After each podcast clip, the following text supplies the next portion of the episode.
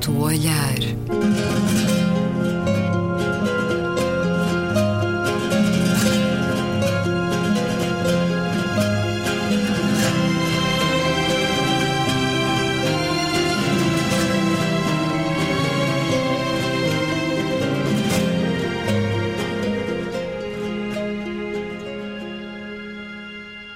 Bem-vindos a um certo olhar. É uma conversa na Antena 2 com Gabriela Canavilhas, Luísa Schmidt, António Araújo e Luís Caetano. Vamos ao vosso olhar sobre os últimos dias.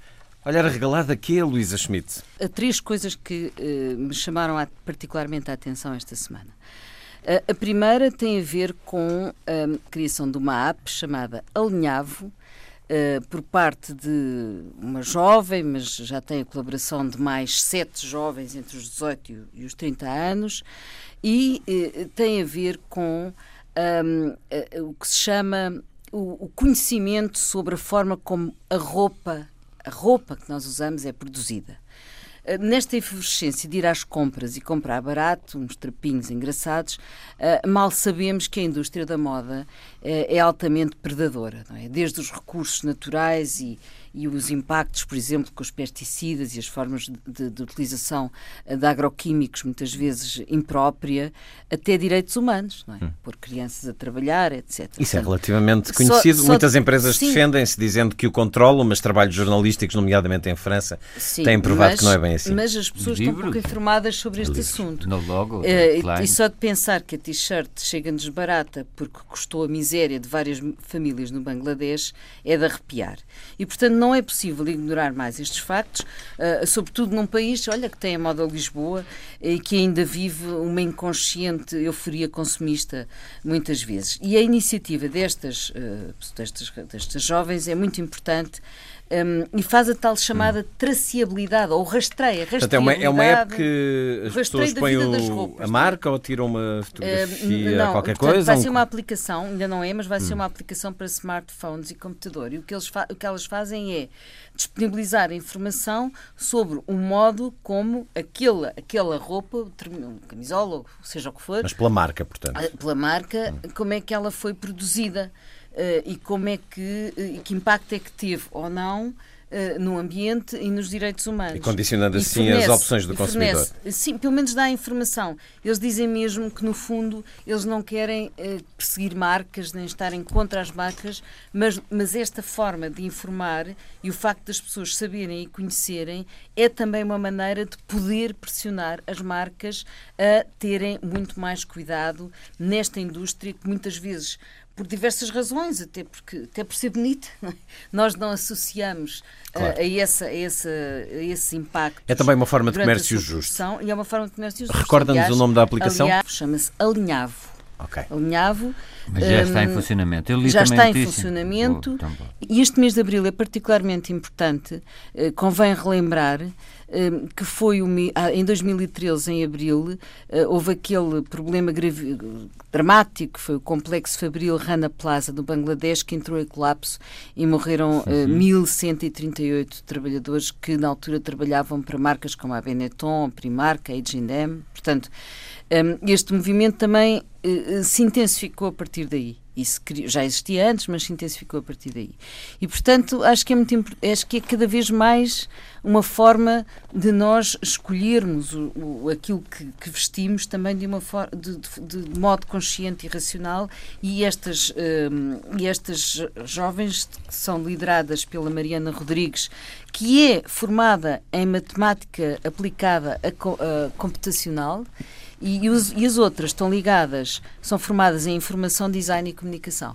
E, portanto, merecem, eh, uma, um, merecem o nosso destaque aqui, o nosso, o nosso olhar arregalado. Seguimos para, Seguindo para o segundo, o segundo destaque também vem noticiado internacionalmente e eh, nós tivemos no mês de março o primeiro mês com consumo de eletricidade assegurado por fontes renováveis e isso é recorde e tem imensa, releva imensa relevância. Portanto, nós eh, conseguimos um, este, este mês de março que isso acontecesse, não é? Estes dados, além de assinalarem um marco histórico do setor elétrico português, demonstram também a viabilidade técnica, a segurança e a cada vez maior fiabilidade de funcionamento do sistema elétrico nacional, com muita eletricidade renovável. O anterior máximo tinha-se verificado em fevereiro de 2014, com 99%, desta vez foi 100%. Um, e isto é importante voltar a, a, a, chamar a atenção, porque também se põe em contraponto uh, ao facto de termos que chegar ao ponto de ser necessário mobilizar uma manifestação que vai decorrer no próximo dia 14 de abril em Lisboa para acabar com a peregrina ideia de explorar hidrocarbonetos na nossa costa. Muito bem. Uh, e a última? a terceira, a terceira e última, último destaque vai para o Papa Francisco. Eu que passei a Páscoa mais bonita e alegre do país, em Castelo de Vide, com a célebre chocalhada. Isso é inferno. Uh, e, o lúcido, e com o lúcido e entusiasmante discurso do, do Padre Melícias, é? que leva salvas de palmas durante, durante a, a, missa. Eu queria fazer uma referência ao Papa Francisco e ao seu discurso pascal, onde ele uh, deixa duas notas-chave. A primeira é quando ele diz: uh, Muitos no mundo deveriam hoje sentir vergonha por terem perdido o sentido da vergonha. Acho que é uma frase que toca a muitos e é emblemática. E depois, pelo modo como falou aos jovens. Ele não se limitou a dirigir-se aos jovens, ele falou aos jovens como jovem. Um, e, no, e, numa referência, portanto, uma referência uh, clara ao movimento March for Our Lives, portanto, contra, a favor do, do, do desarmamento, do contra da, o armamento, aquisição de, armas. Aquisição, aquisição de armas nos Estados Unidos, uh, que também remete para o Black Lives Matters, não é? 50 anos depois da morte de Martin, Martin Luther King, também convém-nos assinalar. Vou só ler a frase dele. Queridos jovens, vocês têm o que é preciso para gritar Cabe-vos a vocês não ficarem quietos. Mesmo que os outros fiquem quietos, se nós, as pessoas mais velhas e os líderes, alguns corruptos, ficarmos quietos, se o mundo inteiro ficar quieto e perder a alegria, eu pergunto-vos: vocês vão gritar? E a resposta foi. Foi um, um, a corresponder. Sim. António Araújo, seu olhar arregalado da semana. Eu, tendo o risco, cometendo o risco de praticar aqui uma heresia num programa tão elevado e numa estação tão elevada. Eu acho que o gol do Cristiano Ronaldo, eh, perpetrado a uma a uma velocidade de 81 km e a também foi milagroso. 2 metros e 21 de altura uh, é, é algo que Só faltou lá não há dúvida que todos para, para abençoar. Gostamos, gostemos ou não de futebol, mas toda a gente ficou com o olhar arregalado, quanto mais não seja de é espanto. Mas todas as semanas há e... golos bonitos, António. Sim, não, mas como é que mas, é Pois, está a ver, eu falei, Concordamos já, já com aqui, o António. Já, já temos polémica. Porque, eh, aliás, houve alguém que, que, que disse eh, isto é uma coisa que os madridistas, mas não será só os madridistas, acho que toda a gente que gosta de futebol, ou que, mesmo que não goste, contará de pais a filhos durante a vida inteira. Isto é, é daquelas coisas que ficará na memória. Eu sei que o, o Luís está com um, um sobrolho franzido e não com um olhar arregalado, mas isto, segundo me disseram os entendidos, eh, para além deste este golo e este performance atual do Ronaldo, isto tem também a ver com uma, uma forma muito inteligente que ele teve de gerir este ano e de perceber quais eram as épocas em que deveria estar em grande forma e, e houve, marcou muito poucos golos no início, mas para quê? Para estar agora em grande forma nesta fase final da isso, Champions. Isso então é que eu acho que é completamente discutível. Eu sei, mas, claro. Mas, mas sim, senhor, foi um momento estético Está dentro a ver como de uma, uma palavra para de uma área Eu não sei popular. essa bola do, do Ronaldo, e sei que já agora ligando àquilo que a Luísa disse, durante muito tempo também, as marcas que fabricavam estas bolas, não sei se é a Adidas ou outra, foram acusadas de elas serem cozidas por crianças precisamente no, na Bangladesh, etc., porque tem umas, uns dedos muito finos, etc. Não sei se por trás de toda esta beleza que nós a, apreciamos uh, de, deste gol, eu não sou um, um, espectador de futebol, mas enfim, isto, isto aqui já acho que já transcende um bocadinho o futebol. Uh, não sei se esta bola não, não, não, não assentou não também. Não tem uma história para contar. Exatamente. Gabriela Canavilhas, teu olhar positivo da semana. Queria aqui uh, lembrar e fazer uma sugestão muito positiva porque está a começar a época Uh, do IRS, de declaração da de, de entrega Sim. do IRS. Isso, é positivo? Não, isso positivo, é, é positivo Sim, na medida em que. Reembolsos, é, porventura. Na medida e em que funcionou temos mal. que cumprir mais do site bloqueou. Temos que cumprir o nosso dever, não é verdade? E, e, é positiva neste sentido. Como sabemos, há a possibilidade, desde 2001, a chamada Lei da Liberdade Religiosa, que prevê a entrega de 0,5% do imposto sobre o rendimento das pessoas singulares a uma instituição à escolha direta do contribuinte.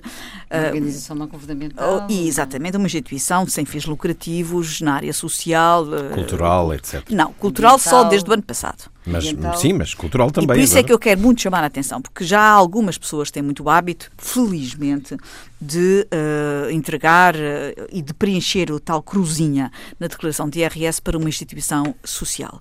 É preciso lembrar sempre que agora já podem fazê-lo a uma instituição cultural. Sim. Existe uma lista online. Procurem a lista, porque o que está a verificar é que muitas dessas instituições agem de forma publicitária, mandando mails e há outras que o não fazem. Que não fazem. Portanto, é importante ver a lista. Exatamente. Façam-no porque, uh, por via desse mecanismo, pode-se colmatar muitas dificuldades ou muitas deficiências uh, económicas dessas instituições e uh, eu lembro-me que quando fizemos este levantamento e esta, esta alteração legislativa proveio, enfim, do grupo parlamentar a que pertence, fez-se um levantamento e chegou-se à conclusão que havia a possibilidade de 32 milhões de euros por ano que não estavam a ser usados é um para este relevante. fim. E, portanto, pode muito bem ser um reforço muito importante, quer para, para o setor cultural, quer para o setor social. E do ambiente, já agora? E do ambiente, sim, porque a parte ambiental também, também está incluída nesta possibilidade.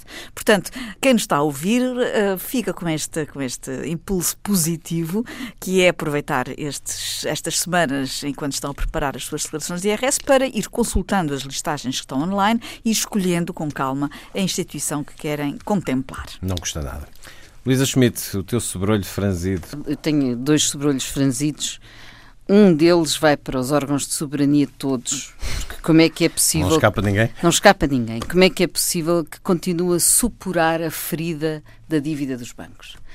Uh, e que através, que através de, de sucessivos governos deste país ela seja transferida direitinha para o bolso de todos nós. A Gabriela acabou de falar dos impostos. E com um sorriso, porque que... o responsável do novo banco, Ai. quando apresentava aqueles resultados, sorria. Sim, que anunciou no princípio, no meio, no fim. É uma coisa, quem é que nos explica? Acho que, porque é que vai para. Porque é que eu chamo aqui a, a coação os órgãos de soberania?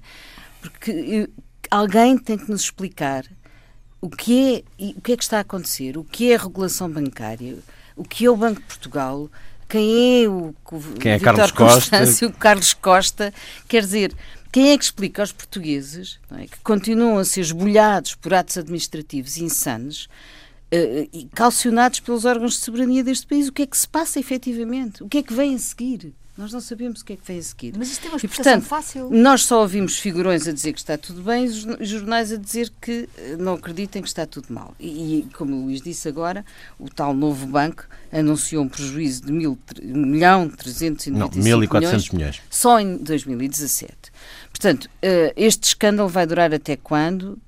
Um, o governo uh, veio dizer que o esbulho já era conhecido e sabido, mas a investigação revelou que afinal ele é bastante maior. E, e porque, porque é que, como é que é isto? Que crédito mal parado é que esconderam? Uh, onde é que debaixo, está o dinheiro? Onde é que está o dinheiro? Debaixo do, do Quem banco é que recebeu bom, este dinheiro debaixo todo? do banco bom estavam lá créditos maus, quer dizer, e o Quando Banco é que Portugal alguém não é preso? sabia. E agora que aparecem estes buracos, vão até onde? Não temos, não temos ninguém que venha explicar a verdade destes factos. Portanto, eu acho que falta transparência. Está, está ah, ainda bem, então explica, só favor, porque é importante Bom, que venham, Isto não é uma área, uh, isto uma, não é a minha área. Para, para, não nos cair qualquer resgate qualquer dia em cima. Com certeza, mas a explicação é quando decidiram vender o Banco Bom, o chamado BES, uh, o, o, novo banco, o, o, chamado novo banco, quando o decidiram vender à Lone Star, venderam-no e a cláusula de venda implicou que quando houvesse perdas até um determinado montante. A partir de um determinado montante. Exatamente. Continuava a ser o fundo, o fundo, fundo bancário que o resgatou a entrar com o, o, montante para as perdas. Portanto, foi um negócio, o contrato de venda do novo banco à Lone Star que garantiu esse, esse, esse, o, o, cobrir de, portanto, de, de determinados debaixo, montantes. Debaixo do, dos créditos bons estavam lá créditos mal escondidos. Quer dizer, isto, isto não. Isto não Estavam contas por fazer. Estavam contas por fazer. Não, não é Há aqui isso. uma falta é, de transparência muito Não é grande. só isso, é a própria gestão do banco que não foi competente suficiente para manter o banco à tona d'água. Eu não me satisfaço com isto, não me satisfaço com E, esta portanto, com quem é que fez mal o contrato? O contrato E- foi mal feito. E não me satisfaço também, se- já agora, que, não, que a Caixa Geral de Depósitos e o Banco de Portugal se tenham oposto, por exemplo, a, a- a dizer quem é que são os devedores à Caixa. Portanto, tudo isto que ocorreu também nos outros países tem mais transparência do que aqui. E, portanto, eh, eh, acho que é preciso tratar os cidadãos de outra maneira. O, o outro sobrolho franzido vai para o processo de escolha do local para a deposição das lamas, aliás, dos resíduos eh, dragados do Tejo, em Vila Velha de Rodão, e o local escolhido foi em plena área protegida, na área protegida do Monumento Natural das Portas de Rodão. Ora, ir depositar resíduos a uma área protegida é pelo menos bizarro. Uh, uh, mas da verdade não é só bizarro, é ilegal, não é? Não é legal e, e até parece uma coisa estúpida. Então a área é, prote- protegida de quê? Dá vontade de perguntar, não é? Portanto, Protegida de lamas, não é? de lamas não é nem de resíduos. Uh, a resposta é óbvia, não se deposita em lugares impróprios para receber resíduos. Ora, se é o próprio Ministério do Ambiente a tomar essa decisão, nós só podemos ficar curiosos quanto às razões que levaram a tomar esta medida. E até agora só, só vimos foi razões muito pragmáticas e muito pouco e portanto pouco atendíveis, não é? Uh, porque é que porque é que não se explica às pessoas e não se esclarece? Portanto, e a lista de explicações também não é muito grande. Uh, bastava dizer o que é que levou que outros lugares é que foram ponderados, porque não aparecem outros lugares ponderados. E nestas coisas tem que haver mais escolha. É obrigatório por lei haver mais escolha uh, dos lugares. E, e, e, portanto, que outros lugares foram ponderados e o que é que levou a excluí-los e a optar por este.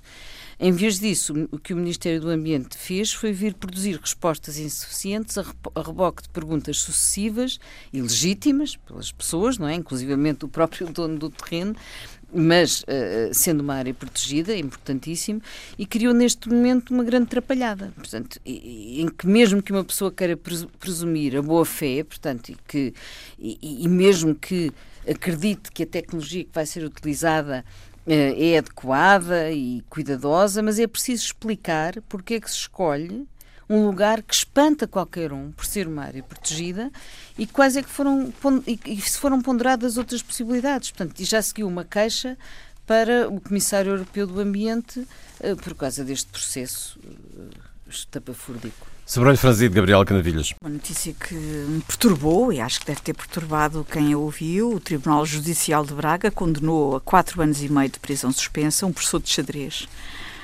que uh, abusou sexualmente de uma aluna de 10 anos, mas condenou uh, com pena suspensa. E condenou com pena suspensa porque este senhor, enfim, não tinha, não tinha prática prática reiterada, reiterada deste, deste mau hábito. A Portanto, como era a primeira vez, como era a primeira vez, uh, pode dar-se-lhe a oportunidade dele repetir a façanha.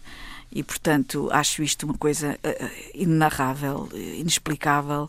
E voltamos aqui a falar destas Especialmente porque isso trouxe a questão judiciais. da percentagem de penas suspensas aplicadas a este tipo de casos. Já falámos aqui em relação à violência doméstica, também nestes casos de volta abusos. Meia, e meia falamos a, destas decisões a dos juízes. A percentagem de pena suspensa é elevadíssima. António Araújo, sobrolho franzido, esta semana? A questão de, de Moscovo e, e, da crise do caso Skripal, não é? Eh, Moscovo expulsou 59 diplomatas de 23 países e o que e o próprio ministro julgava-se que estava um bocadinho disseminada a questão, o próprio ministro de Negócios Estrangeiros, que teve, como a Gabriela notou, uma intervenção ao, ao início explicativa e, e vai lá da, da, decisão de não expulsar, agora já vem dizer que o caso, e vem legitimamente, que o caso está longe do seu fim, tanto mais que o embaixador russo em Lisboa já admitiu que Moscou pode retaliar se Portugal endurecer a sua posição. Portanto, acho que, eh, de certa forma, a, a Rússia demonstrou eh, pouca compreensão para com o facto de Portugal não ter uh, expulso diplomatas. Isto é, uh, deixa aqui uma ameaça que não é meramente velada, é patente, como é típico da diplomacia russa, a dizer, e cito, o embaixador russo em Lisboa, Oleg Belov, admitiu que Moscou pode retaliar se Lisboa endurecer a sua posição. Isso é o primeiro caso. O segundo caso, que, que eu acho que é quase inevitável, é realmente a questão da, da prisão do, do, Lula da Silva e o, o, que está a passar no Brasil. A hora que gravamos o programa, ainda neste não, final de sexta-feira, ainda não, não há sabe. nenhuma decisão sobre se Lula se entrega e também ainda não decidiu o Supremo Tribunal sobre o segundo habeas corpus. Sim, aliás, eu ouvi um, um, professor da Universidade Católica um, que disse que é possível, não, não é descartável, que Lula seja preso e depois seja libertado dentro de dias. Agora. Uh, Mas por causa do habeas corpus? Não. Sim, por causa do pedido de inconstitucionalidade da norma, do, portanto, está no Supremo Tribunal. A decisão do Supremo Tribunal Federal foi dividida, como, como sabem, mas 6, eu, uh, aqui há uma questão que pode-se falar, eu acho que é muito excessivo, uh, que houve um editorial de Manuel Carvalho, que é uma pessoa que até eh, observa muito bem a realidade, mas diz uma justiça totalitária por causa desta questão do, do Sérgio Moro, digamos, decretar a prisão algum dia após a, a recusa do habeas corpus. Agora, há aqui uma questão que nós devemos uh, analisar e, e, como também eu disse na altura, nós não podemos pensar que todos os uh, que o corrupto não é o, o, condenado e é sempre é aquela técnica de condenar os condenadores que é todo o sistema judicial brasileiro. Isto é, não, não estamos aqui a, só a falar de uma obstinação de um juiz singular, do juiz Sérgio Moro, mas o próprio Supremo Tribunal recusou o habeas corpus a, a Lula da Silva. Mas há, eu, há, muito eu, pouco de saudável neste claro, sistema judicial mas, quando temos um presidente com não, é mais eu, provas é de incriminação É isso que eu queria dizer. É, mas ao mesmo tempo nós também não podemos dizer que há aqui uma conspiração judicial contra o Lula porque vemos que o sistema judicial já está a atuar contra o Temer. Contra pode o... não, pode não, não ser em sincronia. Podemos pôr em questão, podemos pôr em causa. Pôr em há razões para pôr em causa. Não, há todas as razões. Há argumentos há, de um lado e do outro. Claro que sim, claro que sim. Eu não estou a dizer que aqui a, a questão é, é o seguinte, é que aqui ainda não houve, creio eu, condenações com trânsito em julgado, eh, de, e isto aqui, o, as negações dos habeas corpus no Brasil são um bocadinho diferentes e, e, o sistema processual penal é um bocadinho diferente do nosso. O que eu quero dizer é que eh, tenho sempre receio de lançar um, uma nuvem de suspeição sobre, porque aqui já não é sobre um juiz que, em, em, concreto, que se podia dizer que tinham até um desejo de protagonismo pessoal ou político, etc. Ou, ou, não, qualquer não, coisa de género. É isso. Mas é um sistema, no, isso já foi ao Supremo Tribunal Federal, não é? Isto é, eh, ou nós entendemos que o sistema judiciário brasileiro não está a cumprir o, o que é o Estado de Direito, ou então temos que uh, dar. E, atenção, António, mas mesmo num Estado de Direito consolidado como mas... o nosso, ainda agora a Gabriela falou de uma decisão inacreditável do Tribunal Judicial de Braga. Portanto, eh, não estou a dizer que não haja erro judiciário. O que eu estou a dizer é que o sistema tem mecanismos para evitar eh, erros, eh, quando eu digo mas erros... Há, mas há aqui, oh, António, eu, por princípio e por direito constitucional do, da Constituição do próprio Brasil, eh, não se prende uma pessoa enquanto o processo está em trânsito em julgado, não é? Quer dizer, pelo menos é isso que, eh, que, é isso que a Constituição diz. Portanto, nós não, nós não estamos a falar. Quer dizer, nós estamos a falar de um caso que não é, não é possível nós separarmos completamente, neste caso, a questão judicial da questão política. Isto é uma questão altamente politizada, não é? é, um, é um, isto é mais um episódio, do, aliás, do apodrecimento político do uma Brasil. sociedade contaminada, com os generais a ameaçar é, a possibilidade de não, armas na rua ou de golpes. Sim, isso é, e esse isso é, é, o mais grave. E, e os não é, rumores é, de que os, grave, e os rumores um de, de, de, que os militares terão influído um bocadinho nesta decisão dos juízes é que Sim, é mais preocupante. Não, e eu Sim. penso que, que as declarações deste general, do general Eduardo Vilas Boas, Uh, não sei se em si mesma não configuram um tipo de crime e que ele próprio ele não disse, deveria. Não é? Exatamente. Ainda por cima, eles Exatamente. que nem sequer foram, claro, foram claro, julgados claro. depois da ditadura. Então, mas eis uma boa prova de que a justiça não, não está a funcionar não. regularmente, porque senão teria agido não, de imediato sei. sobre essas declarações. Não, sei, vamos. É que nestas coisas dos. Nestas coisas do, do sistema judicial, isto tem os seus ritmos. Vamos ver se o sistema judicial que isto pode criar aqui um conflito entre dois poderes do Estado, já não o poder judicial e o poder político, mas o poder judicial e o poder militar. Vamos ver, se o poder, vamos ver se o poder judicial tem agora força ou, ou intenção de, eh, de, de, reagir, ainda para mais isto foi feito por via Twitter, por um, um general, de certa forma, fazer uma demonstração às instituições brasileiras na véspera da votação do Supremo Tribunal Federal, por, por Twitter. Portanto, tudo isto é um bocadinho é anómalo. Tudo é? isto é um bocadinho anómalo. Não, mas talvez nós sejamos mais. A, a mediatização todo este Mas, mas é... oh, Luísa, isto já correu muito no sistema judicial brasileiro. Não se pode dizer que é um caso de um juiz que mandou prender e, e que agora foi ao Supremo e hum, é que ainda há muitas vias que, que, o, que o Lula ainda tem para, para. Muitas, muitas não há. Não, há que, se vir, por exemplo, aqui os próximos bases, ele pode apresentar novos pedidos de habeas corpus. Parece que está a ser incinerado em lume de quebrando. Mas, é? mas ele pode recorrer quer ao Superior Tribunal de Justiça, quer ao Supremo Tribunal Federal para contestar não a matéria de julgamentos, mas para ver se houve ilegalidades nos processos. E o próprio Supremo Tribunal Federal pode rever a sua posição, pode ainda rever a sua posição eh, após a condenação em, em segunda instância. Mas é como dizia a Luís, enquanto os recursos não terminarem, não, como é que ele pode ser preso?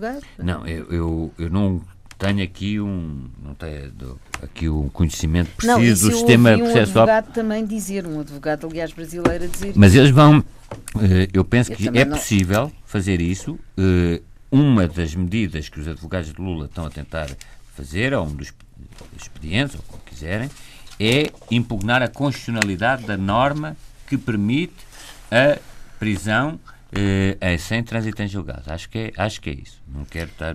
Acho não. que isso será decidido até para a semana. Penso eu que, que isso está pendente no Supremo Tribunal. Bem, então, mais uma questão. Ah, não. Então, deixa-me só dizer só uma nota sobre isto. É, é que este processo de facto está inquinado e os factos têm que ser limpidamente apurados e a justiça tem que ser límpida também. E não pode ser apenas há aqui qualquer coisa atrapalhada à pressa nisto. E, e não podemos, por mais que nós queiramos, não é possível falar de Lula apenas como um cidadão perante a lei porque a figura dele obriga ao cruzamento das duas dimensões claro. judicial e política. Claro, mas todos os cidadãos são iguais perante a lei, não é? Sim, mas quer dizer... A questão aqui é o processo. É e quem lê o processo diz que aquele processo está francamente inquinado. Eu gostava apenas de salientar como positivo no meio disto, uma figura que aparece muito junto do Lula em todas estas aparições públicas dele e que demonstra, demonstra uma convicção e demonstra uma solidariedade que eu queria assinalar como interessante é o Chico Buarque de Holanda. O Chico Buarque uh, parece sempre com o Lula uh, empresta o seu prestígio, o seu nome, o seu o seu, sua figura. sua figura. Chico Buarque já foi molestado por causa disso, já foi ameaçado. É verdade. Há, há uma gravação à saída de um restaurante no YouTube em que ele é ameaçado por gente de direita que estava no restaurante. Não, mas até está, por isso, está, é, mas até por isso tem mais valor. Não, não é? mas esta posição dos militares é, é, é, é é quanto a mim é mais António, mais o último sobrolho franzido? Um tema também que temos falado aqui e que é possivelmente uma das últimas das últimas três repúblicas que existem em Lisboa, possivelmente vai fechar. Eh, tem 70 anos e isso é capaz de ser um bocadinho metafórico em relação àquilo que se está a passar eh, no, sobretudo no centro de Lisboa.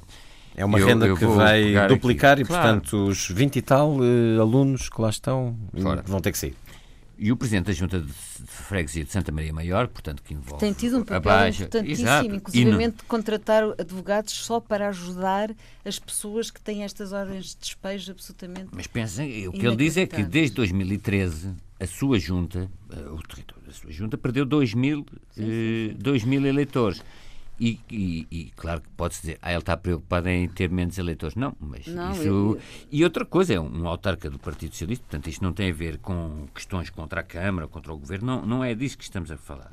O que estamos a falar é que, embora em 59% dos casos o alojamento local tenha sido criado em imóveis desocupados, um dos problemas que aqui é apontado, para além da questão da lei das rendas, que possivelmente poderia ser eh, remodelada para evitar, sobretudo em, em casos mais gritantes, é a ausência de uma lei do alojamento local. E diz, e eu concordo, posso não concordar com muitas coisas que diz aqui o Presidente da, da Junta de Freguesia de Santa Maria Maior, que corresponde à Baixa, Castelo, etc., é que diz o alojamento local é uma atividade desregulada e de grande rentabilidade, com benefício fiscal maior do que a da habitação permanente. a maioria dos senhorios, sabendo que podem ganhar no fim de semana aquilo que ganham no mês, faz tudo para tirar as pessoas das suas casas. Portanto, nós temos que ter um bocadinho de cuidado com, o, com, com esta euforia, quase algarvia do turismo no centro de Lisboa. Nós temos que ver a pressão imobiliária que existe sobre Lisboa, se forem agora a ver, eh, e sobre Lisboa e Porto, mas se passarem agora na, na Fontes Pereira de Mel, o monstro que lá construíram, ao lado do, ao lado do, do Hotel Sheraton, que é uma coisa que completamente afoga aquela rua. E outra coisa que também é tenebrosa é que a Câmara está, quanto a mim bem, a alargar os passeios, Veja-se, por exemplo, um passeio enorme ali junto ao, ao, Instituto Superior Técnico e ali na Fontes Pereira de Mel temos prédios gigantescos que vêm quase à face, porque é o interesse do privado, é o interesse do, do, do promotor imobiliário e dono da obra. Os, os, passeios vêm quase à face, o, o, edifício vem quase à face e estamos a falar de um, de, um, de, uma, de um dos edifícios mais altos de Lisboa e horrível que ali está a ser construído. Portanto, acho que era necessário haver uma concertação não apenas entre o governo e a, e a autarquia, mas também com as demais forças políticas, porque isto penso que não é uma questão que devesse gerar controvérsias de esquerda, direita ou o que for, é uma preocupação temos quando daqui a 5, 10 anos acordarmos e não temos uma cidade com as suas características e temos um centro de Lisboa cheio de lojas de souvenirs e restaurantes daqueles do pastel de bacalhau com queijo da serra. Sobretudo o que eu queria uh, sublinhar nesse Que é um caso, atentado cultural, também... Gabriela, quer dizer, só de, de, referir isso já é quase como cair os Jerónimos. Não, mas quer dizer, do ponto de vista social e humano, o que se está a passar em alguns bairros de Lisboa é absolutamente escandaloso. Porque pessoas de 8, mais de 80 anos, 85, nesse, nesse artigo, aliás, do público, muito bem feito, vem, bem, vem reportado o assunto, esta possibilidade destas pessoas serem expulsas dos sítios onde vivem é matá-las. Porque isto é uma forma de, de, de, de, que uma pessoa de 80 anos não se vai readaptar. É, todo, é tirar não se vai readaptar. É todo e este, um social e, que, se, se, rompe. Que se desfaz, que se rompe. E o que aconteceu, só para, só para sublinhar Mas, uma repara, coisa que o António uh, disse. E, e, só... Estamos a falar de leis. As leis não, protegem lei, essas ações. Não, a lei, o grande problema foi efetivamente a lei da Assunção Cristas, quando era, eu estou sempre a falar dela, não, a mulher não, não, não, é, não, é, não é uma perseguição, mas de facto ela veio facilitar e agilizar com a lei que fez em 2013 todo, todo este processo, todo este problema, porque anteriormente para um prédio ir para obras e ter que ser todo, um, todo um, assim, reconstruído, tinha que haver um parecer muito mais fundamentado da Câmara. Agora o parecer pessoa, é do próprio pessoa, técnico, sim, é verdade. Técnico é para mas para além disso, oh, Luís, acho que era necessário uma, uma legislação sobre alojamento local. Absolutamente, mas este governo já devia ter mudado. Sobre alojamento local não, era espera, necessário. Mas sobre esta lei, o governo já podia ter mudado esse, esse, essa lei, não é? Porque isto é, cria situações absolutamente desumanas. A proposta que aqui é feita, e fica aqui só enunciada pelo, pelo, pelo Miguel Coelho, Presidente da Junta, de, eu não, não me parece muito, mas enfim, ele diz que era necessário olhar para a lei das rendas e introduzir um forte incentivo ao arrendamento a longo prazo. Isso também é Porque importante. é verdade que o senhorio não tem que pagar o, é o seu verdade. investimento social. E era muito simples, diz ele. Contratos a 10 anos teriam 50% de isenção sobre o valor do IVA e contratos a 20 anos teriam isenção total do IVA. Eu não sei, no fundo era o Estado, de certa forma, a subsidiar mas, um bocadinho mas isto. não, António? Porque eu não acho isto não mal. Podem, não podem claro. ser eles a acatar com todas as, as responsabilidades e com todos os. E de facto com as rendas baixíssimas que existem também, que nós sabemos que eu não, Lisboa. Não, o Estado claro, eu até não podia ser uma disto. parte do IMI um fundo, faz, fazem-se fundos para tantas coisas, podia ser um fundo que ajudasse, apoiasse, de modo a haver benefícios fiscais para esses arrendamentos de longa duração. O que eu discordo o que é não que... pode continuar a, a, acontecer é as pessoas serem expulsas claro. desta maneira e este Presidente da Junta, o Miguel Coelho, tive esta atitude que acho notável. Miguel Coelho é o melhor presidente é isso, do país. É o que eu digo. E, e contratou um, um, advogados só para tratar deste assunto que é um assunto realmente gravíssimo. E há outro ponto que ele aqui refere que eu também não compreendo como é que isto é Além possível. os jovens nunca é mais vão conseguir casa em Lisboa. É? É claro, é mas porquê que o alojamento local tem que ter um regime fiscal mais benéfico do que a da habitação permanente? Eu, já mudou um pouco, Eu é? compreendo que isso um se faça durante um certo período, quando é necessário atrair turistas, etc, etc. Mas eu tenho muita preocupação, há bocado falámos de preocupações do Brasil, tenho muita preocupação com os riscos da, da, da, da, euforia turística. Porquê? Porque o setor turístico é um setor de elevada precariedade. Não é por acaso que o emprego que agora tem sido gerado, segundo as estatísticas, é um emprego tão precário como até nos tempos, de, ou até mais do que nos tempos eh, mais gritantes da, da austeridade, e por outro lado, é, é um emprego precário e muito volátil. E, portanto, tenho muito. Não é aquela questão que isto vai virar, vai haver um ataque do Daesh e, e, o, e o, turismo em Lisboa vai desaparecer. Não. não é isso. É as entidades, com o que já se devia ter aprendido no Algarve e muitos outros locais, têm uma obrigação de, de salvaguardar a identidade de uma cidade, porque é por causa dessa identidade que vêm os turistas. E a Câmara se tem que se perde essa identidade. Já falamos disso várias vezes claro, e é uma questão um pouco circular e claro. é um tema complexo. Queres acrescentar? A transformação do tecido urbano e do tecido humano dentro de, de, das cidades é uma transformação gradual e as medidas que vão sendo e que vão nascendo e as medidas que vão nascendo que vão sendo adaptadas às situações que, que, que existem, elas próprias vão sendo alteradas à medida que as situações identificadas para as quais as medidas foram criadas vão sendo mudadas. E, portanto, é sempre uma coisa muito orgânica.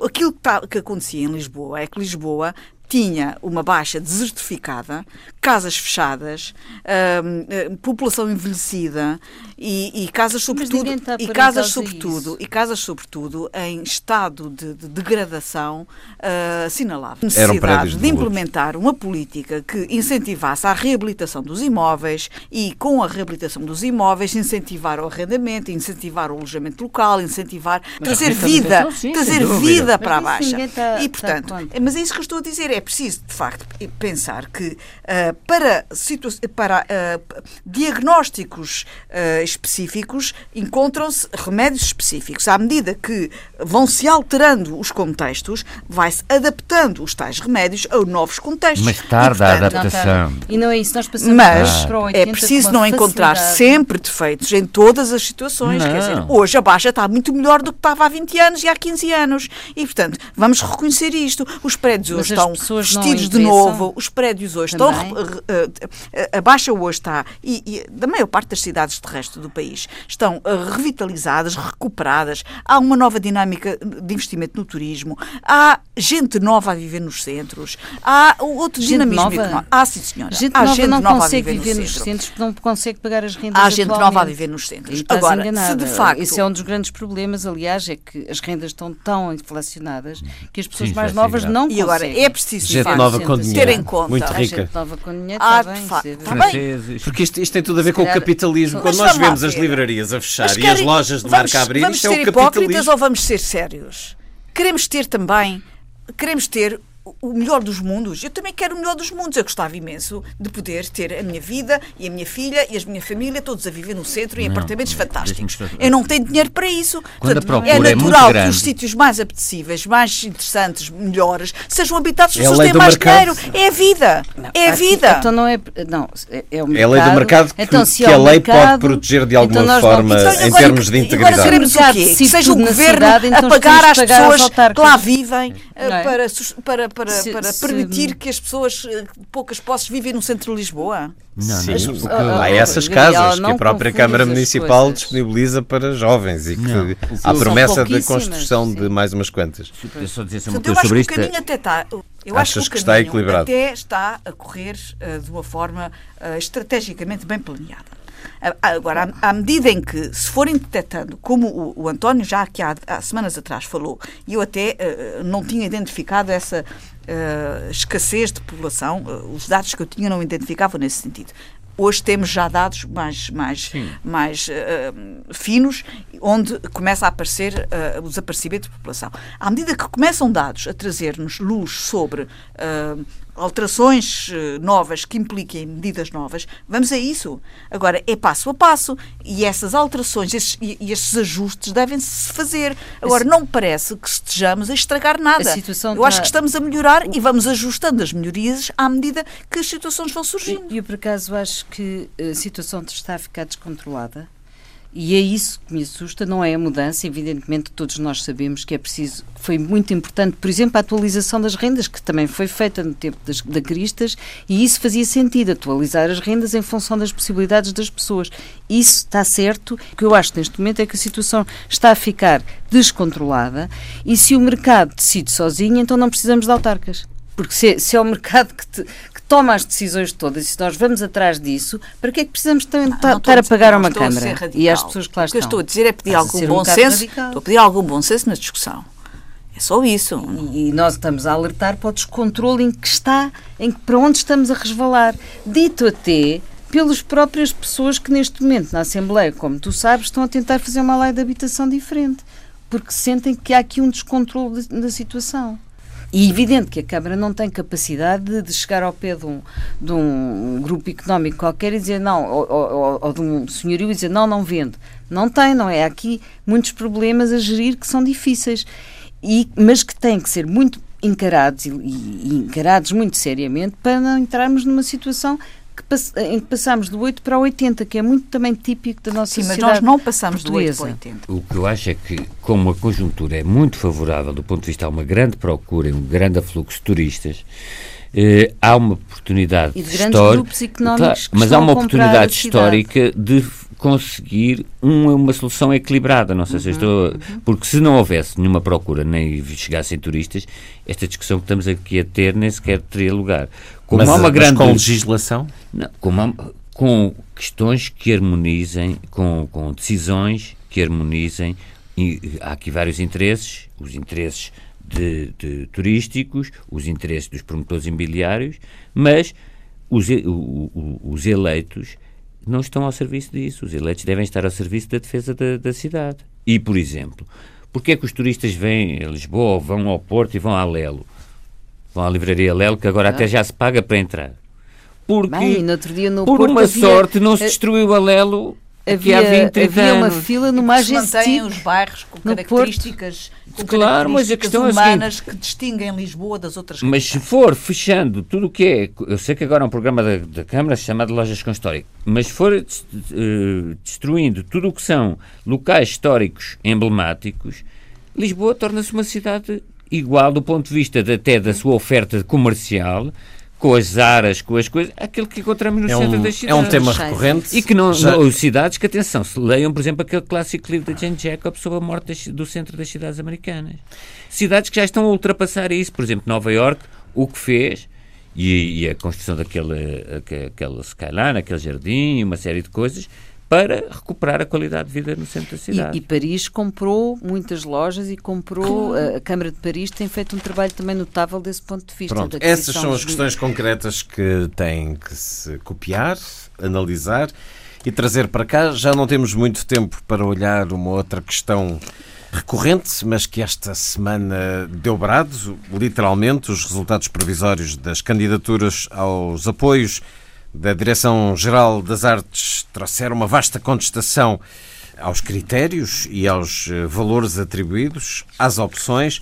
Companhias de teatro como o Teatro Experimental de Cascais ou a Seiva Troupe, regiões como a de Coimbra ou de Évora, eh, sem nenhum tipo de apoios, regras em que quem tem espaço próprio com receita de bilheteira é prejudicado em relação a quem vai a outros espaços, atraso nas atribuições e no planeamento, protestos como há uns bons anos não se assistia no nosso país. Por exemplo, Augusto M. Seabra, um opinador público que esteve eh, relacionado com a demissão em poucos dias de João Soares como Ministro da Cultura, a dizer ele agora, Augusto M. Seabra, que o Secretário de Estado, eh, Miguel Honrado, se devia demitir. A cultura saiu à rua eh, no final desta sexta-feira com alguns protestos organizados em diferentes cidades do país. Mas estamos aqui a falar, Gabriela Canavilhas, de um orçamento que quase duplica o de 2015. O que é que motiva estes protestos, para além destes casos que, quando há atribuição de subsídios, alguém recebe, alguém tem que deixar de receber ou receber menos? Mas, na tua opinião, não correu bem a atribuição, a avaliação destes apoios da Direção-Geral das Artes? Não, não correu bem. Porquê? Não correu bem porque foi um novo modelo, um novo modelo de concursos. E quando há um novo modelo, hum, é a primeira vez que se vai testar as premissas do modelo e uh, ele, uh, esse modelo, que apesar de ter sido negociado com os agentes durante um ano e meio, o que levou até a estar a, a, ter prolongado o ciclo anterior um, mais um ano do que aquilo que era suposto ter, ter durado. Um, apesar de, portanto, todas essas negociações com o setor, pelos vistos, o setor artístico ficou surpreendido com uh, os resultados da aplicação do modelo. Ou seja, a negociação não foi assim tão profunda, pelos vistos. Mas quando diz o setor artístico, aqueles que receberam devem ter gostado não, não, do modelo. Uh, não, porque nem mesmo esses estão contentes. Ah, Isto é o que mais me surpreende. Porque é muito surpreendente esta, toda esta reclamação e estas manifestações de repúdio pelo modelo é francamente surpreendente. Porque nunca houve tanto dinheiro, digamos assim, distribuído. Uh, Estamos perto dos 20 milhões, não é? Uh, neste momento, uh, estamos, para o ciclo dos quatro anos, ah, estamos sim. com 81,5 milhões. Portanto, há uma média de 20, 20 milhões por ano. Uh, e, portanto, há muito dinheiro. O, o que é que se passa? Há é muito mais entidades a partilhar do bolo muito mais entidades do que havia há quatro anos atrás ou há oito anos atrás. Ah, e, portanto, o número de entidades aumentou e a tipologia de entidades foram partilhar do mesmo conjunto de, de, de premissas.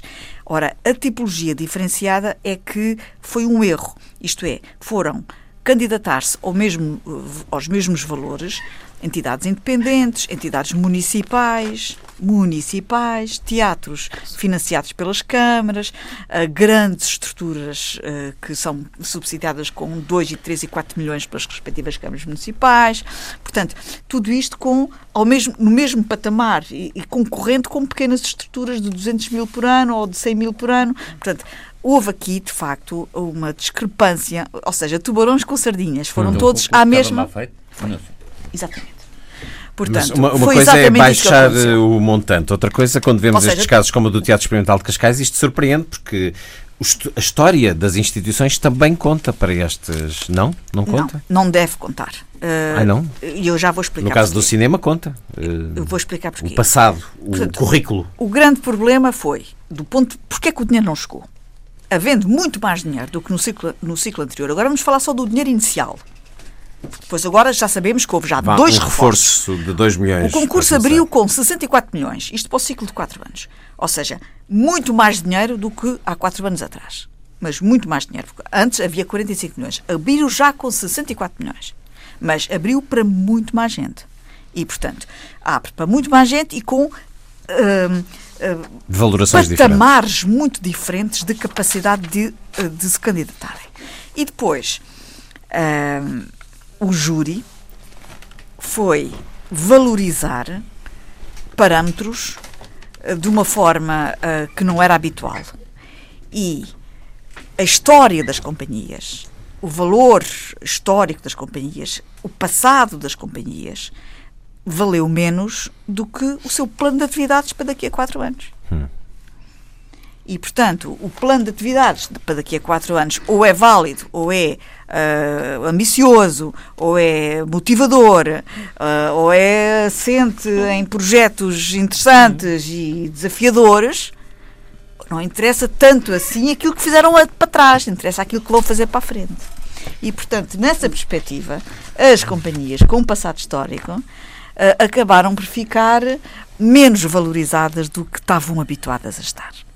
E isto foi uma mudança de paradigma, digamos assim, na avaliação, que mudou muito uh, aqui uh, o ranking dos apoios. E isso criou uma situação de quase ruptura com um governo que, sendo de esquerda, uh, seria expectável por parte dos agentes culturais que tomasse mais atenção, mais bem, dotação agora surgem novamente críticas ao valor do orçamento da cultura, os 0,2% do orçamento de Estado. Um, isto vai criar uma situação política complicada? Ou o está problema a criar? é que isto veio trazer ao de cima todas essas coisas que estavam mais ou menos debaixo da mesa estavam, estavam mais ou menos debaixo do tapete. E Quais veio, esses problemas da sub, uh, subfinanciamento da cultura, enfim, das dificuldades orçamentais habituais, como também há na saúde, na educação, não é? mas estava tudo mais ou menos debaixo da mesa porque, porque as estratégias para a cultura até não têm corrido mal. Quando é necessário comprar Veras da Silva, compram-se, quando é necessário uh, comprar uh, Álvares Pires de Évora, compram-se, quando é necessário, uh, quando é necessário resolver algum problema, ou o problema dos carrilhões resolve-se, quer dizer, as coisas não têm estado a correr correr mal. Só que de repente. A cultura não é só o subsídio das artes e Exatamente. Só que este problema, de repente, veio acordar o monstro que estava mais ou menos adormecido, que é uma força anímica brutal, que é o setor cultural, que é bastante, não só reivindicativo, como é bastante culto, como é evidente, e bastante interventivo do ponto de vista mediático. Uh, só para terminar, uh, gostava só de lembrar que uh, este erro, digamos assim, de concepção do modelo não esgota o modelo. O modelo pode ser mudado e pode ser melhorado. Os resultados são previsíveis. E quando e, portanto, o, o modelo apenas veio enfatizar, o erro do modelo foi enfatizar que o dinheiro, apesar de ser muito, não era tanto assim. Quando o Primeiro-Ministro joga mais dinheiro em cima, com os primeiros milhão e meio, e depois joga mais dinheiro em cima com outros 2 milhões. Esse verbo uh, fragiliza um bocadinho a ação, não? Ele, ele, ele assinala, assinala, duas coisas. Assinala que está disponível para ouvir a cultura, para ouvir os agentes que estão preocupados, assinala que quando é preciso buscar dinheiro, encontra-o, e assinala que este é um setor prioritário. E, portanto, e assinalou que houve crise, resolveu-a. Portanto, uh, hum, agora acabamos, há protestos, de maneira que a crise não está propriamente porque, resolvida. Uh, porque, os protestos, porque o setor acordou. E temos, temos e um é secretário é de Estado que disse que o Primeiro-Ministro estava à parte de tudo, contradizendo de certa pois, maneira o Primeiro-Ministro. Esse é, é o problema. E depois também houve o problema que as pessoas aqui. repararam que o Ministro ficou um bocadinho à sombra. Isto uh, também foi um bocadinho. é a experiência do diplomata, Luís Filipe Castro Mendes. Sim, mas o secretário de Estado, o que é que vai acontecer? Não sei, mas é se calhar é essa é uma pergunta mais... a que quer responder. Não jogam-lhe mais dinheiro em cima. Não, eu acho que o setor não, gosta do, do, do, secretário de Estado, atenção. É claro, percebem que ele é o único que percebe. Então, o secretário de Estado faz parte desta comunidade cultural que é tão claro. pequena. Eles gostam dele porque sabem que ele sabe do Ele é um gestor eh, com alguma experiência. Luísa, o teu olhar sobre isto. Tu, tu, disseste uma coisa no início que me parece importante de sublinhar: é que isto é uma etapa, ainda não se chegou ao fim do processo é? Portanto, estamos numa etapa, aliás, um artigo uh, que foi dos artigos mais interessantes que eu li do Pedro Penin uh, sobre este do tema. Teatro Praga. Teatro Praga. Ele diz logo, o concurso não acabou, é uma etapa e, portanto, é prematuro tanto alarido. Uh, bem, há uma coisa que nós sabemos é que no nosso país as relações entre o Estado e a cultura tornaram-se uma espécie de doença crónica. Uh, basta ver o estado do património, já temos falado aqui, no estado dos museus, à exceção do Museu da Arte Antiga, etc. Portanto, uh, é, é, é, de facto uma uma, uma, ideia, portanto, os governos também gostam muito de olhar para a arte com a mentalidade condescendente de quem olha para saltimbancos muitas vezes, não é? E há esse problema que agora também veio ao de cima com esta contestação muito forte. Mas também é verdade que sempre que há um, sempre que há concurso há alguma indignação. Portanto, é uma coisa, seja à esquerda, seja à direita, talvez não tão forte como esta, mas há sempre indignação sempre que há atribuição de verbas. Tanto quanto me apercebi, neste caso, um, o processo foi não só posto nas mãos de pessoas do setor, como foi efetivamente participado, pelo menos isso foi dito, não é? Pelos artistas, e ainda faseado. E essa questão da, da etapa eu acho que é muito importante neste, neste caso, porque eh, se isto é uma etapa, se é uma fase que é provisória, então toda esta exaltação me parece um pouco excessiva e até relativamente deslocada no foco. Porque se há uma reivindicação importante eh, que o meio cultural e os artistas precisam de impor com firmeza, é, por um lado, aquilo que já se fala há muito tempo, que é a percentagem mínima um, do orçamento do Estado a atribuir a esses setores. Pronto, isso sim seria decisivo uh, para evitar que entre projetos elegíveis e projetos eleitos houvesse uma disparidade tão grande, porque disparidade tem que haver sempre pela qualidade claro. até dos projetos. A segunda coisa, também podia ser interessante rever este modelo e acabar com o que também se queixa e que fala este Penin, que é um, modelo excessivamente burocrático, não é? estes formulários um, que levam a exigir informações que a própria dinâmica criativa do artista por vezes não pode fazer, não é? Portanto, há uma paranoia dos, dos, formulários, agora até falo pela universidade, nós sofremos do mesmo, não é? Um, que, que é colossal e, e, e, e, o jargão que envolve às vezes coisas que são ridículas e, e danosas no excesso de burocracia. O terceiro aspecto é voltar a dizer sendo este um processo que está em curso, era importante ouvir as comissões, ouvir os membros do, dos júris, dialogar, dialogar, e não é pôr imediatamente os archotes acesos e ir armado de varapau para a rua, parece-me a mim, não é? Portanto, uh, que o processo teve erros, também já se percebeu, a Gabriela está muito mais por dentro disto do que eu, e portanto ela, ela ela já o assinalou, mas esses erros assinalam-se e corrigem-se, não é? E é isso que a disponibilidade. E voltaremos já a houve, falar. E, portanto, eh, eu, julgo que esta reação hum, é extemporânea e é muito importante colaborar na solução. É, António, é, é, é seu olhar. Confesso que não deixou de, de transmitir uma ideia de, primeiro, que o concurso estaria eventualmente mal feito, uma vez que, como disse a Gabriela, permite que grandes e pequenos entrem. Por outro lado, saber se a história de uma determinada agente cultural deve contar, ou pelo contrário, se em vez de as pessoas viverem à sombra do seu passado, o que interessa é o caráter ambicioso do programa que, e eu acho que é isso que deve ser valorizado, porque não é as glórias pretéritas que fazem necessariamente a, a qualidade. Embora tem que o ser... currículo também seja importante, claro, é? Mas eu, eu, penso que eh, é quase. Eh, houve aqui, primeiro, uma reação que foi brutal dos agentes culturais, talvez excessiva, mas que é facto é que foi brutal. Eh, não sei se com razão ou sem razão, mas eu estou a olhar de fora.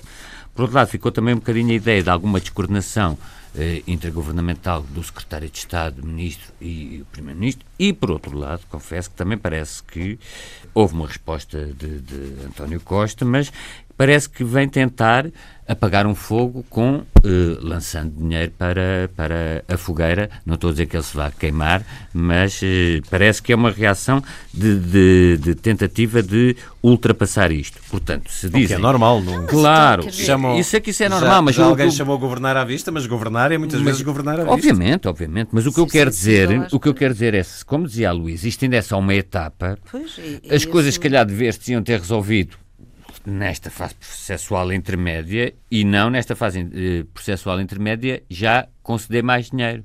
Porque uma duas, ou isto é provisório e nada estava ainda decidido e era só uma etapa, eh, então também não se justificava ter havido uma intervenção eh, que, que, se notou perfeitamente que o Primeiro-Ministro atuou como uma espécie de bombeiro eh, perante uma casa em chamas. Que, que Esses exemplos ganharam outro peso agora, essas metáforas. Infelizmente.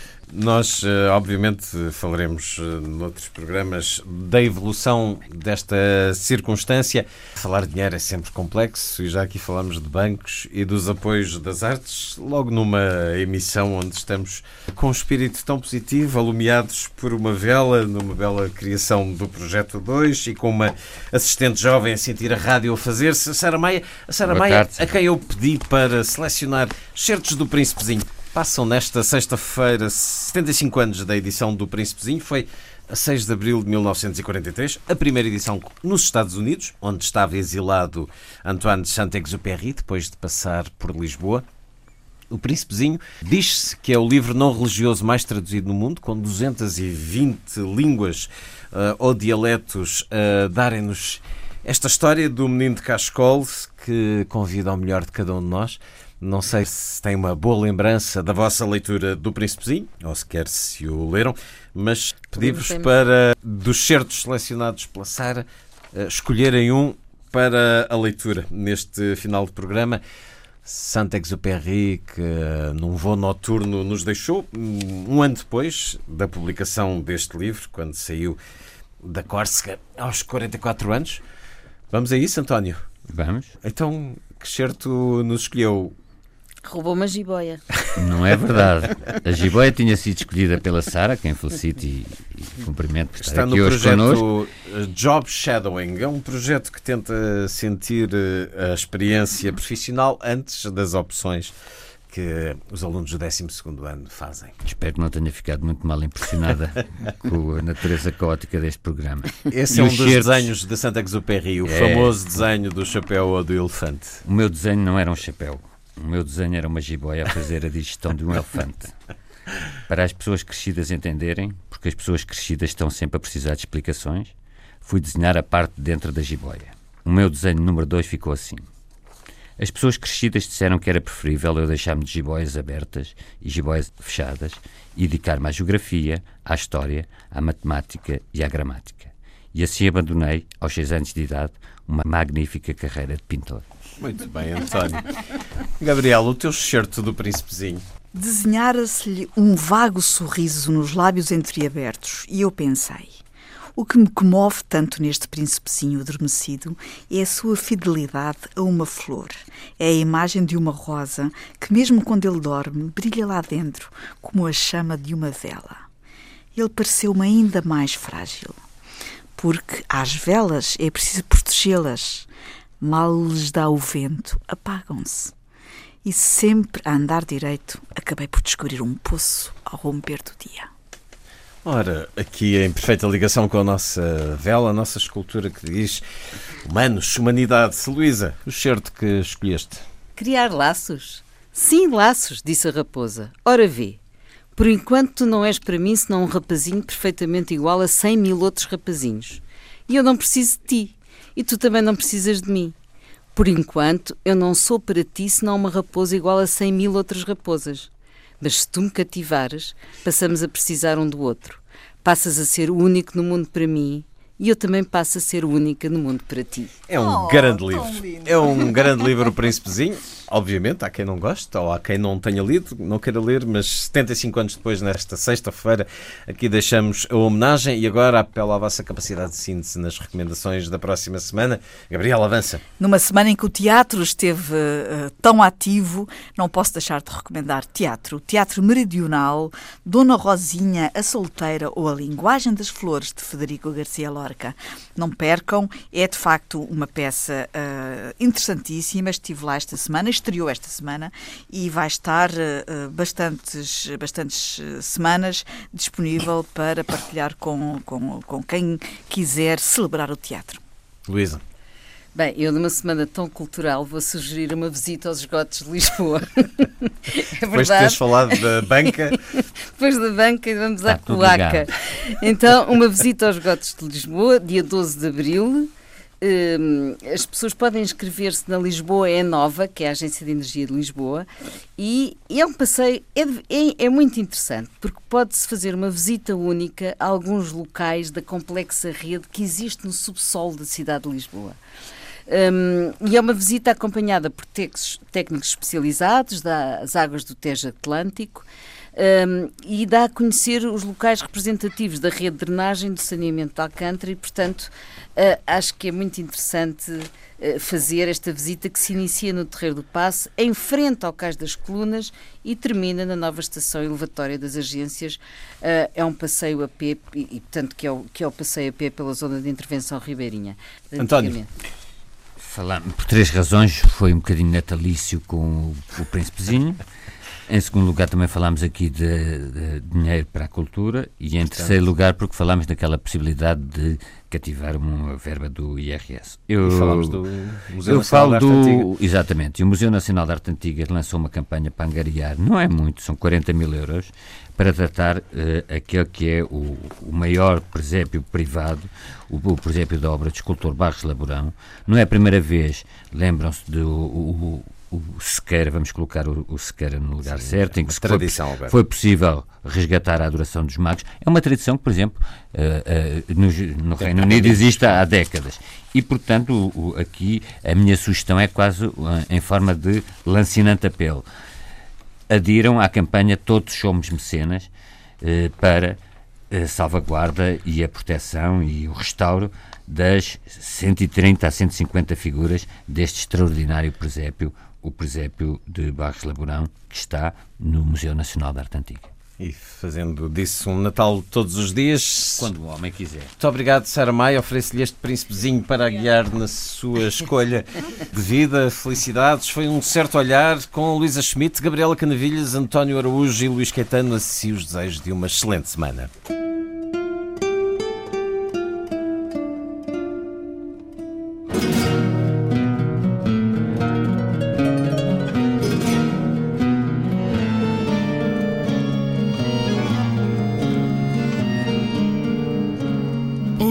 Certo olhar.